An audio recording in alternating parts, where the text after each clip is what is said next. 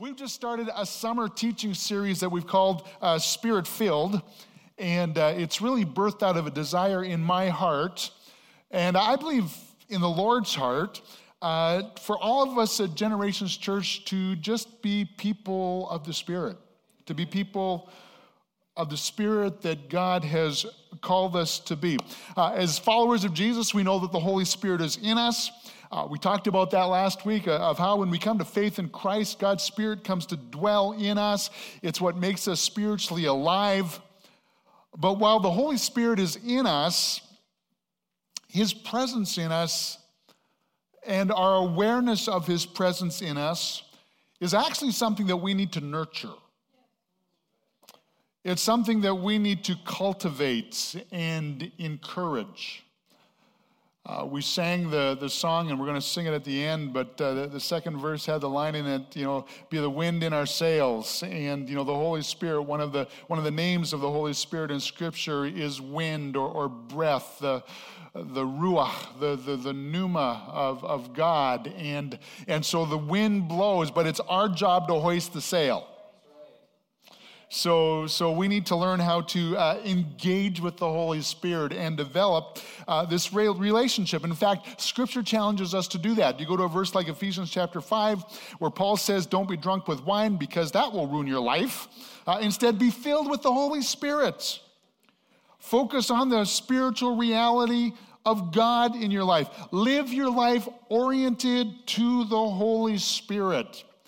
And the grammatical construction of that verse in the original Greek says that as believers, our lives are to be filled and continually filled and refilled with the Holy Spirit. Being filled with the Holy Spirit is not a one time thing, it's, it's not just an event that happens, but it's actually supposed to be a regular pattern in our lives. An ongoing filling and refilling. And so I think if Paul were, were here today, he would probably say, hey, don't be drunk with wine or any other intoxicating beverage or any mind or mood altering substance, but instead be filled with the Spirit and keep on being filled with the Spirit. But what does it mean to be filled with the Holy Spirit? Uh, really filled with the Spirit. And so oh, this, is, this is what we're, we're going to talk about uh, this week and, and the next couple of weeks. Because here's the thing Sometimes what we think is the real thing actually can put us off the real thing. Have you ever noticed that? What we think is the real thing sometimes puts us off the real thing. And when it comes to this, this whole area of, of, of being filled with the Spirit, sometimes what we think being spiritual is all about ruins us for what being spiritual is really all about. Let me share a little story here that maybe is a, is a bit of an illustration. Uh, when I was a kid, I loved milk. I loved to drink milk. In fact, we went through so much milk, my, my dad used to say, I think we're going to have to go buy a cow. Uh, I, am glad, I'm glad he didn't, um, as you're going to find out in a, in a moment. But I love milk, and, and I love most dairy products, especially cheese and, and, and, and milk and ice cream. In fact, I love summer because summer is ice cream season isn't it? Do we have any ice cream people in the house here? I mean, like, I mean, and I haven't had, I always have uh, at least one big double scoop of, of rum and raisin ice cream. Now, I, I like the taste. It's not because of the, anyway, I shouldn't have said that. But anyway, because we just talked about don't be, can you get drunk on rum and raisin ice cream? I don't think so. I, am safe, okay? I'm safe, okay?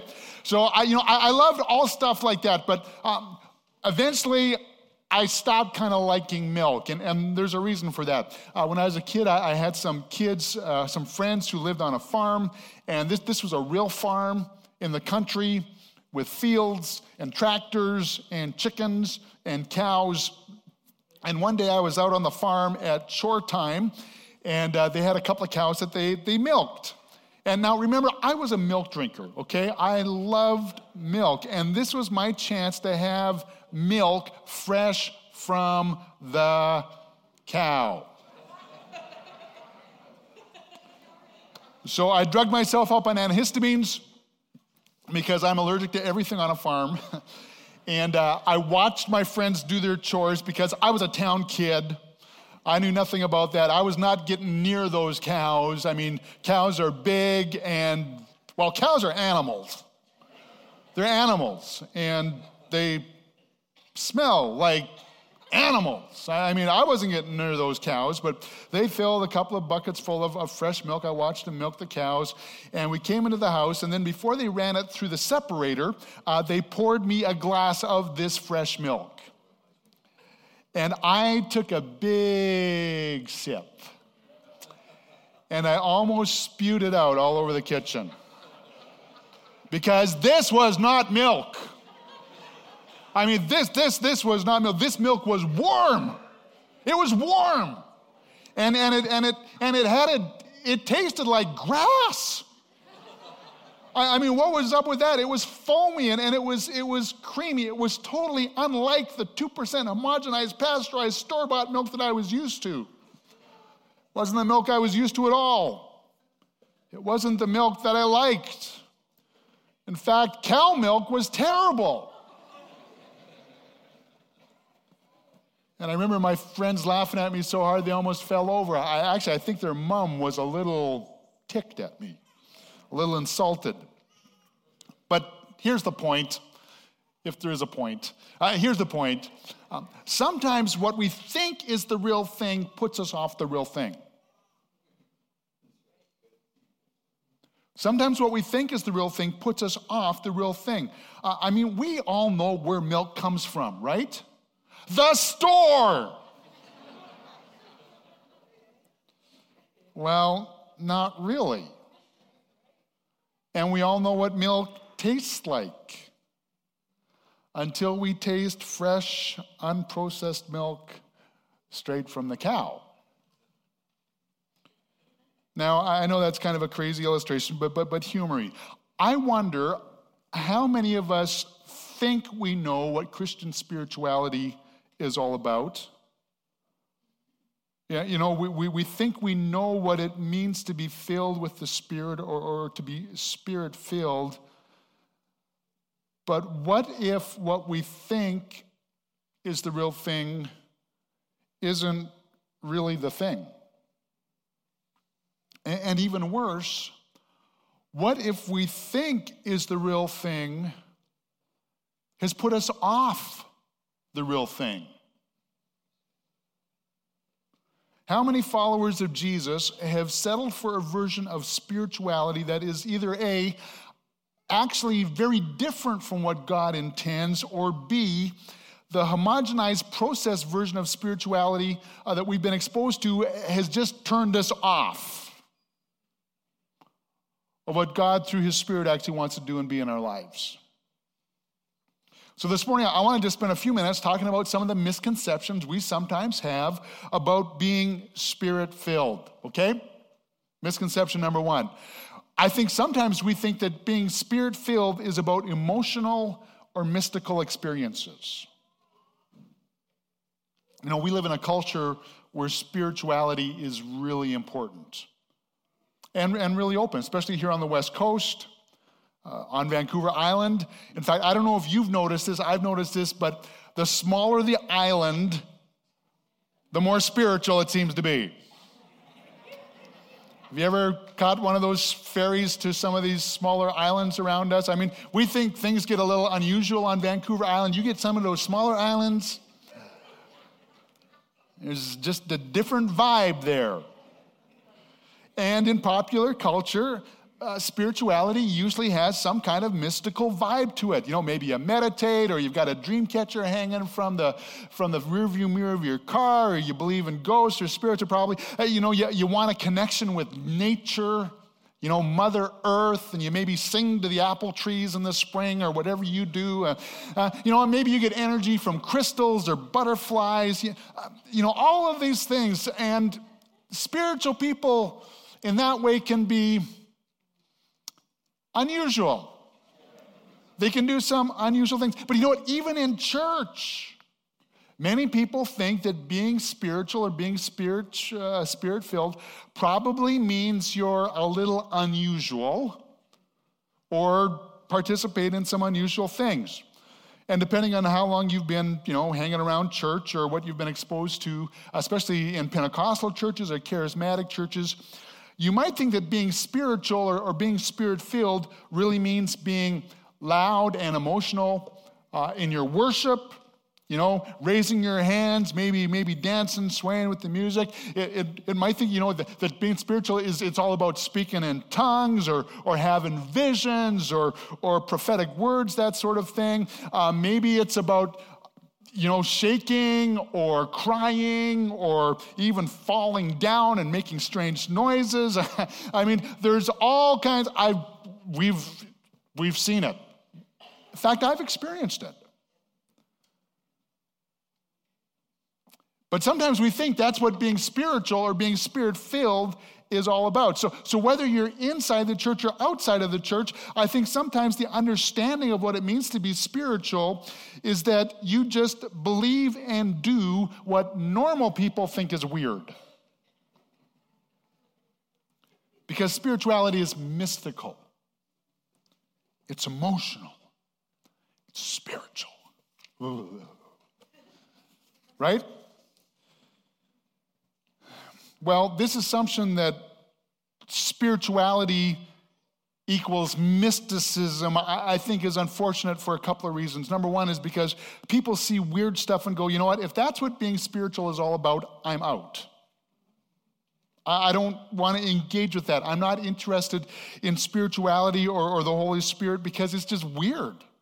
You know, it's, it's, it's strange. It's, it's it's this emotional stuff. Or, on the other hand, people dive into the emotional, they dive into the mystical, and they're all about the experience. And the stranger, the better, because that's what it means to be spiritual. And so that's what they focus on, that's what they pursue, that's what they expect.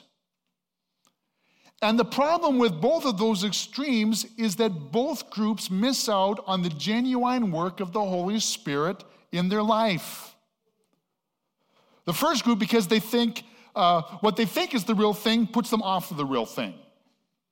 They don't want anything to do with it. The second is, is that they really miss the fullness of what the Holy Spirit wants to do in their life. And, and both groups actually put the Holy Spirit in a box a box of their expectations, the box of their assumptions that being spiritual or spirit, uh, spirit filled is, is, is emotionalism.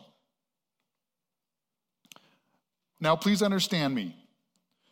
Uh, one of the things that I love about being a follower of Jesus is that my relationship with God through the Holy Spirit is not just some abstract, cerebral, conceptual, theological idea. God is real. He's a person. We experience and we encounter him. So it's not just a cerebral thing, but it's also more than just an emotional experience. Dr. Andrew, Andrew Gabriel, who is a Pentecostal scholar uh, who teaches at our Pentecostal uh, college and seminary in Saskatoon says this I think it's very interesting that when the Bible mentions experiencing the Spirit, it rarely discusses what the experience was like or the emotions it might have aroused. Instead, the focus is placed on the life changing results of the experience. And when it comes to engaging in Holy Spirit conversation. Friends, that's really where our focus needs to be as well. Now, uh, you need to understand that when the Holy Spirit is at work in our lives, we often do feel emotion. Some of you felt that when we worshiped this morning. You know, there was maybe a, a, just a joy in your heart or, or a sense of, of peace. There, there, there might even been, you know, a, a tear that came to your eye. And you know what? There's nothing wrong with that. In fact, I would say that's good. We experience love and joy and peace as an emotion. You know, they are not just ideas. We're physical beings, and you can't separate the physical from the spiritual or from the emotional. We're, we're, we're holistic in that way. And we call emotions feelings because there's something you actually feel, right? So, yeah, amen. So, when you read the New Testament, you see that people undoubtedly had emotional experiences when they encountered the Holy Spirit. I mean, the one that comes to mind, obviously, is on the day of Pentecost when, when the Holy Spirit was poured out on the 120 disciples. They were filled with the Holy Spirit. They spoke in tongues. Yeah, you go to Acts, uh, you know, it says that some people stood there amazed and perplexed. You know, what can this mean? And others in the crowd said, ah, they're just drunk. So obviously, there must have been something going on, right? Maybe a little exuberance, maybe a little bit of joy. When my dad experienced the baptism of the Holy Spirit as a young man, uh, he had been seeking the Holy Spirit for, for a long time. And uh, he was in a little Bible college uh, in Yorkton, Saskatchewan, and they'd gone to church that, that Sunday night, and it was a cold winter night, and they had tarried late. And uh, finally, he had received the baptism of the Holy Spirit. And uh, him and two of his buddies had to walk home after that. And he said, You know what? I was glad it was late and the streets were empty because we probably looked pretty drunk. Uh, just the joy and the, the fullness of God in their lives had just released something in them that was, that was special. It was, it was memorable. But, friends, our relationship with God is more than that. And it's also more than just intellectual understanding. He's more than just an idea or a thought or theology. God is a real person and, and, and He's personal, and we can expect to experience His person in a very tangible way. And sometimes those experiences we have with the Holy Spirit are, are powerful. They can be, they can be emotional. They, they can affect us physically. And sometimes we just feel that, that deep sense of peace or that deep sense of love. Sometimes we feel an exuberant joy that just has to get expressed. Sometimes we actually get so overwhelmed by the glory and the presence of God that we can't stand up. And I've experienced that. Sometimes we weep. Sometimes there's just this overwhelming sense of God on us. And friends, in those moments, God, through His Spirit, just becomes very real. We come to know God in a new and powerful way. We experience the reality of His presence in us and around us, and our understanding of God's greatness and our understanding of who He is, His power, His majesty is, is just exploded in our hearts and in our minds. And really, that's the point. It's not about the emotion, it's not about the experience. Just like in Scripture, the focus needs to be placed on the life changing results of the experience. This fresh revelation and understanding of who God is, the reality of Him in our lives, His closeness, His immanence to us, His power, and His glory that marks us. My dad always used to say to me, you know, especially when I was a, young guy who was hungry for encounters with the Holy Spirit, he would say, I don't care how high you jump, what matters is how straight you walk when you come down.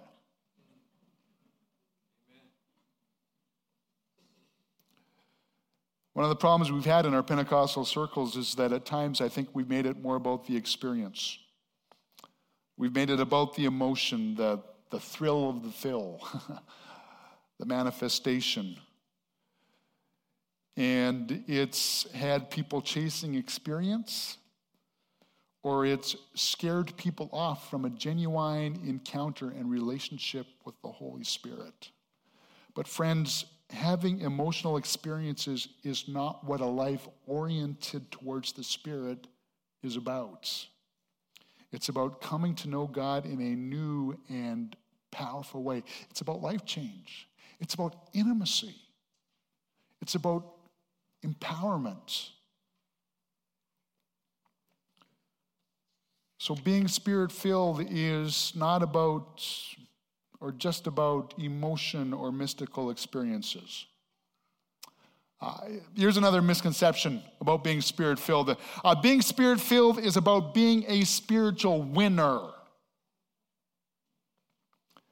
Uh, it's about walking in victory. It's about living large in the spirit, okay? And some of us would have this idea that if you're truly spiritual or, or spirit filled, man, you're going to be blessed.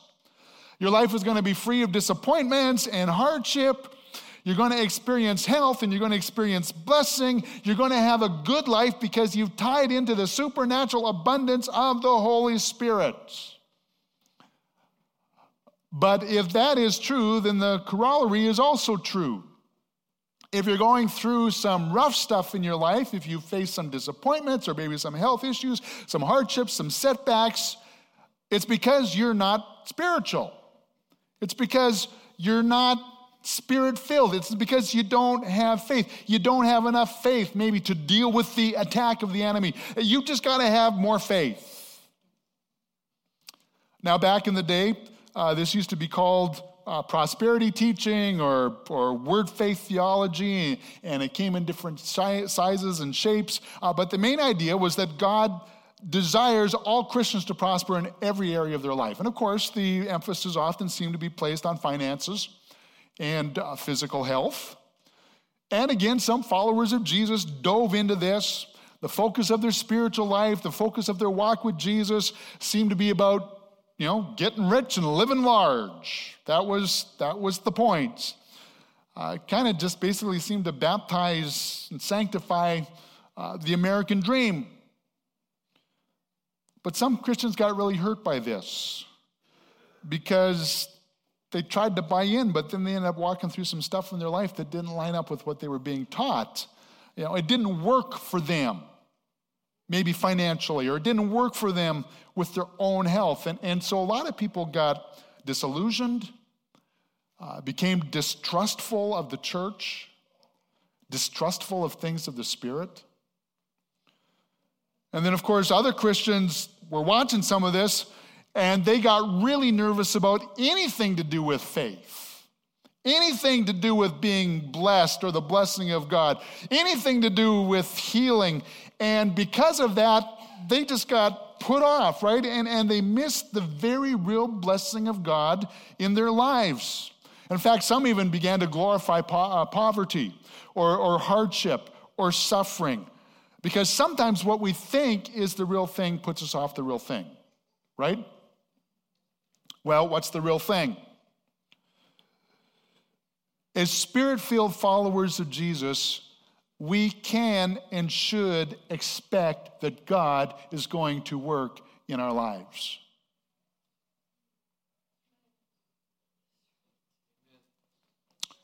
Wow, you're a quiet bunch. Uh, let me say it again. As spirit filled followers of Jesus, we can and should expect that God is going to work in our lives.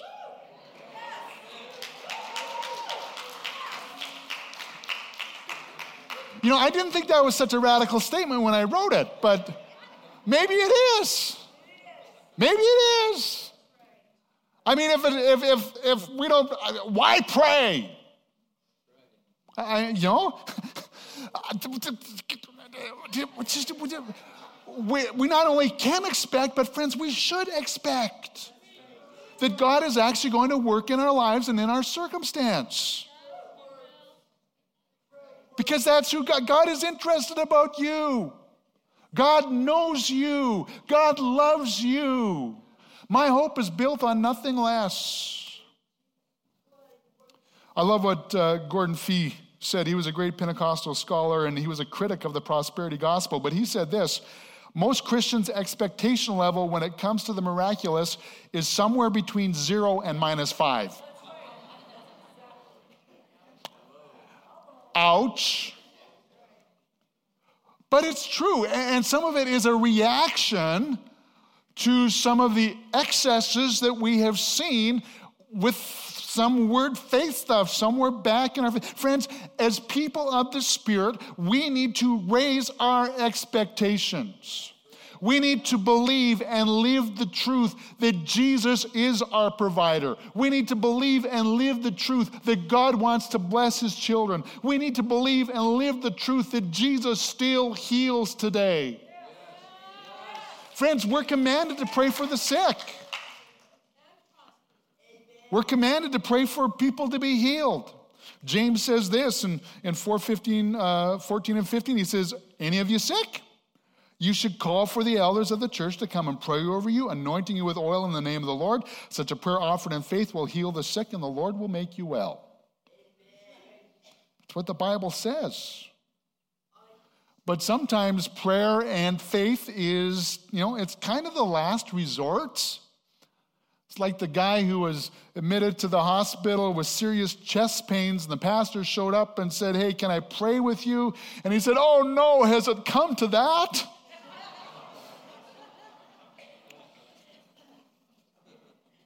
But at the same time, we need to understand that regardless of how holy a person is, how spiritual a person is, how spirit filled a person is, no matter how hard you pray, how much faith you have, miracles don't always happen.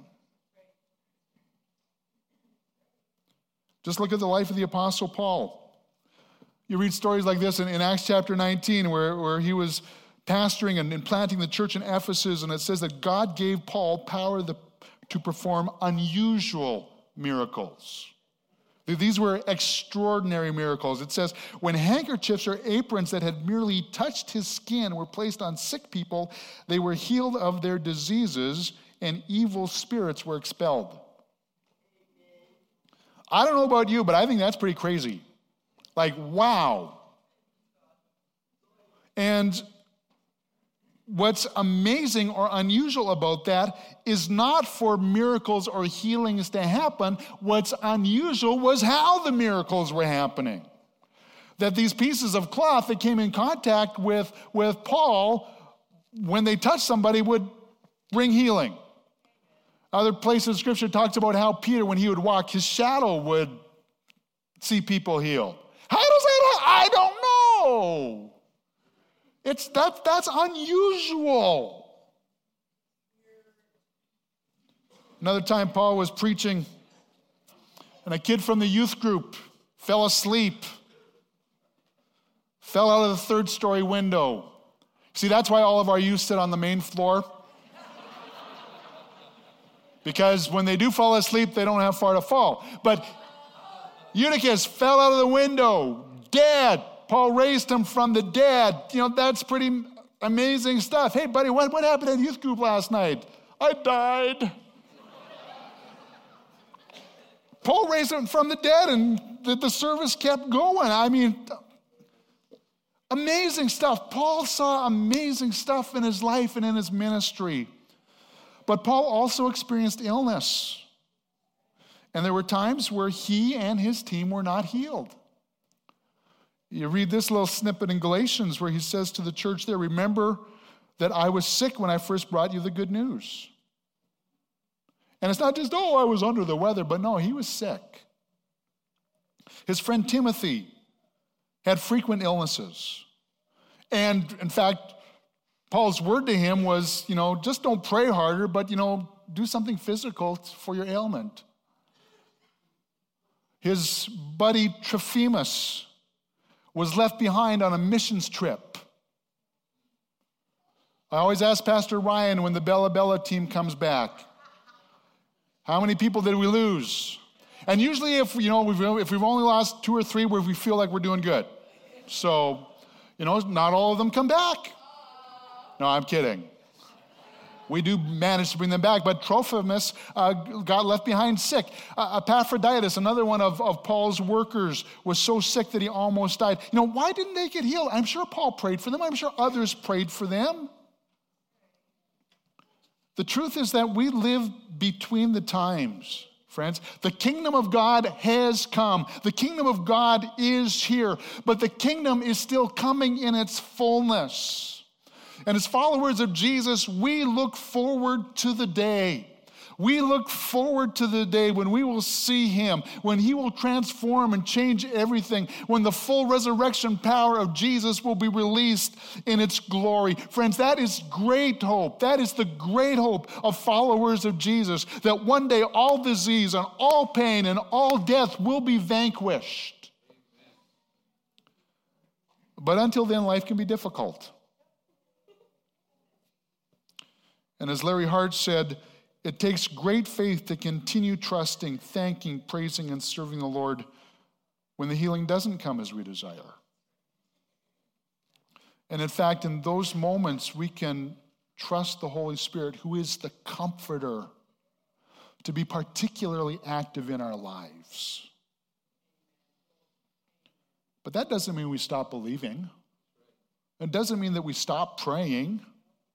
You know, we need to pray. We need to keep on praying. We need to pray in faith because the Holy Spirit is a spirit of healing. And healings and miracles are gifts that the Spirit brings to the church. And I think sometimes we don't see miracles because we don't ask or believe. So we need to shake ourselves out of that false expectation. Another misconception about being spirit filled, we're going to wrap this up. Number three, being spirit filled is about being a perfect Christian. Yeah, I wish. Ah, uh, yes. You know, some think, you know, if you are really a spirit filled, spiritual Christian, then you are going to be like one of those new Teflon coated frying pans. You know, there's just going to be nothing bad stick to you. Or what's that? What's that new coating they, they have now? You know, it's, it's you know, it's like you're not. Nothing's going to stick. You know, you're never going to get dirty.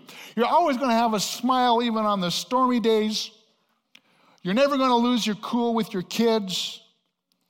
You're going to overcome all temptation with ease. You're never going to sin. You're going to walk around with this holy look on your face. And you know, if you look really hard, you can see the halo. You know, just like on those old pictures, paintings. You know, if we had some backlighting here, you know, you, you might see mine, but yeah, well, we'll work on the lighting for next week. But, uh, you know, that, that's this, this understanding that we have. And frankly, that expectation can be really discouraging. And it's why some of us never pursue a relationship with the Holy Spirit because we feel like we're blowing it or that we're going to blow it. But, friends, the presence of the Spirit in our lives doesn't mean that we will be perfect, doesn't mean that we'll never make mistakes. And the Holy Spirit's presence in our life isn't because we are perfect or because we never sin. The Holy Spirit's present in our life because of God's grace. Read something by John Ortberg a while back. He said, Christians burn grace like jet planes burn fuel. Jet fuel. You know, like it's because of God's grace. And part of what the Holy Spirit does in our life is to help us become the people that God wants us to be. The Holy Spirit is actually there to help us become holy. Okay? Check out Galatians 5. Paul writes, So I say, let the Holy Spirit guide your lives.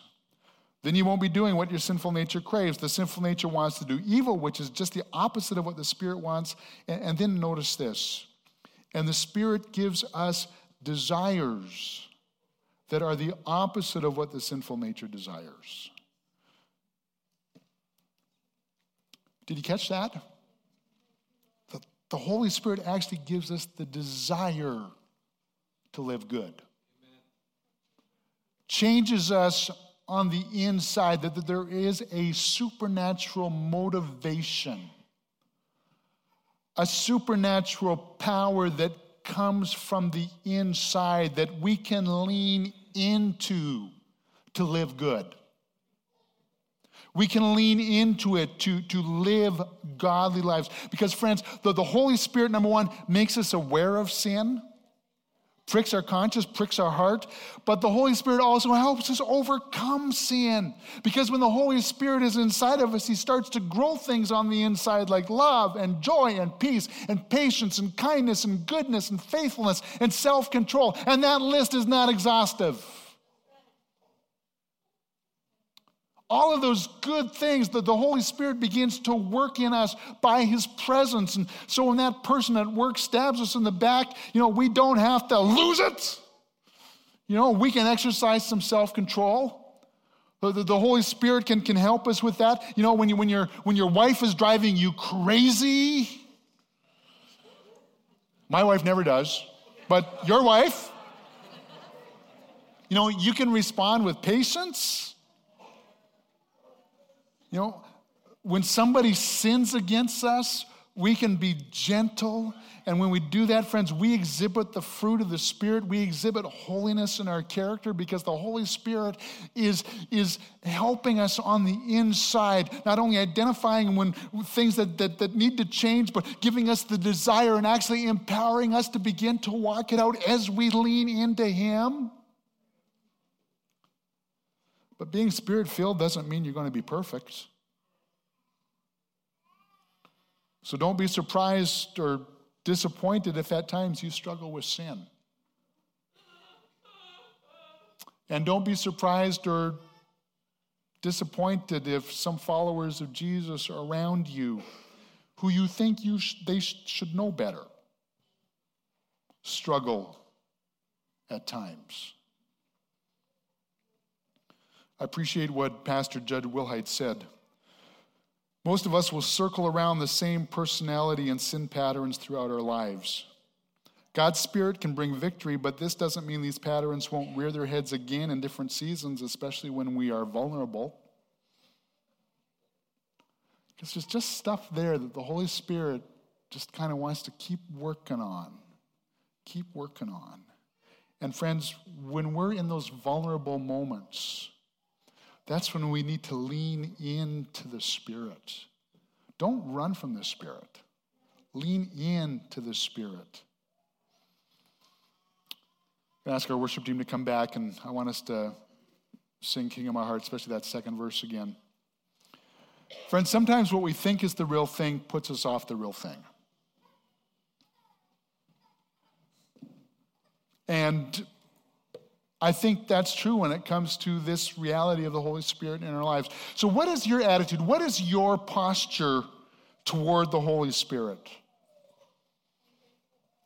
Are, are, you, are you leaning in? Or would you say, you know, Pastor, somehow I think I've kind of been put off?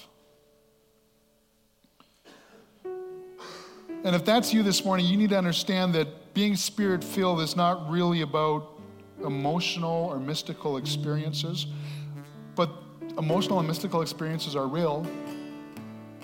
You need to understand that being spirit filled is not about, you know, being a spiritual winner or always walking in victory, but we do live with anticipation of God working in our lives. And we seek Him and we ask for it. Being spirit filled is not about being a perfect Christian, but friends, the Holy Spirit is at work in us, changing us from the inside out. Would you stand with me? If you're a follower of Jesus, if Jesus is in you, we need to lean in. When the wind begins to blow, friends, it's our job to hoist the sail.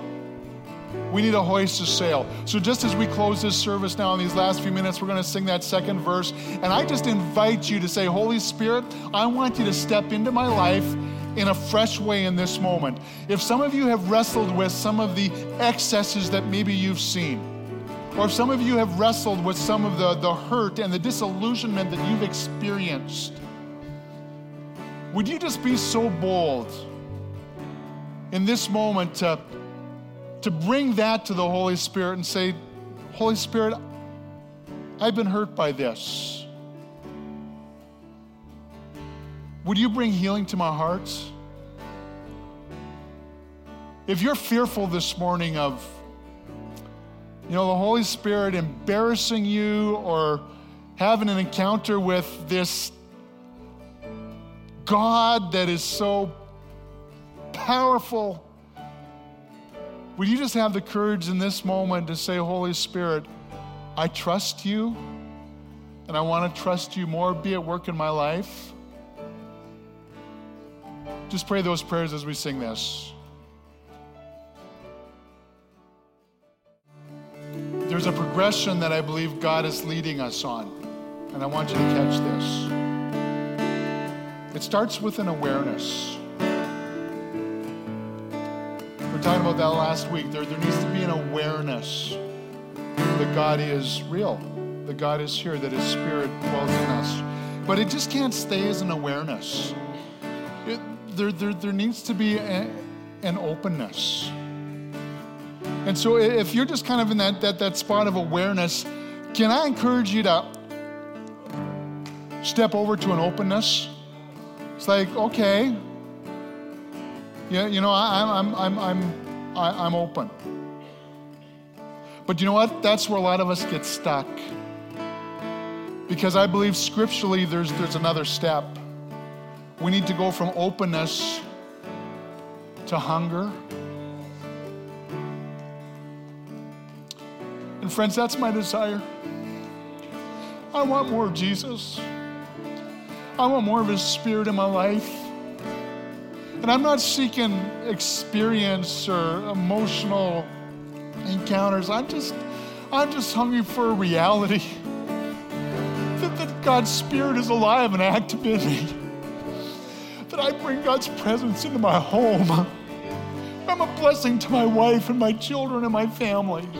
I bring that presence of God into the, to where I work and my neighborhood where I live. That when I encounter people around me, people that are hurting, people that are broken, people that are empty, I can say, Hey, I know a Jesus. I know a God. He's real and He's active in my life. There's something live within me that is bubbling. There's that spring of living water that's just overflowing because I've experienced the life of Jesus. And friends, I hunger for that. I long for that. And I hunger for you. I hunger for you. So, so, so if you're at the awareness, some of you, you're here, you're like, oh boy, this is weird church. You know, maybe you're just, maybe you're stepping into the awareness thing. But, but can you move from the awareness thing to the openness? But can you even take a step further? And eagerly desire the work of the Holy Spirit in your life Just, if you're comfortable, would you just raise your hands and say, Holy Spirit, we declare you are good. You are good. You are good. You are trustworthy. You are trustworthy. We trust you. We trust you with our lives. We trust you with all that we are. We trust you. We trust your work in us. We trust your work in us. And Holy Spirit, we just pray right now that we would experience all that you have for us. We invite you, we invite you to come in right now to our lives in a fresh way. We want to be filled with you. We want to be filled with your presence. We want to be filled with your glory. We want to be refilled with an awareness of your work in us. God, come, change us from the inside out. Do your work within us. Do your work within us. We trust you. We declare that you are good. You are good. You are good. You are good. Let's sing that second verse.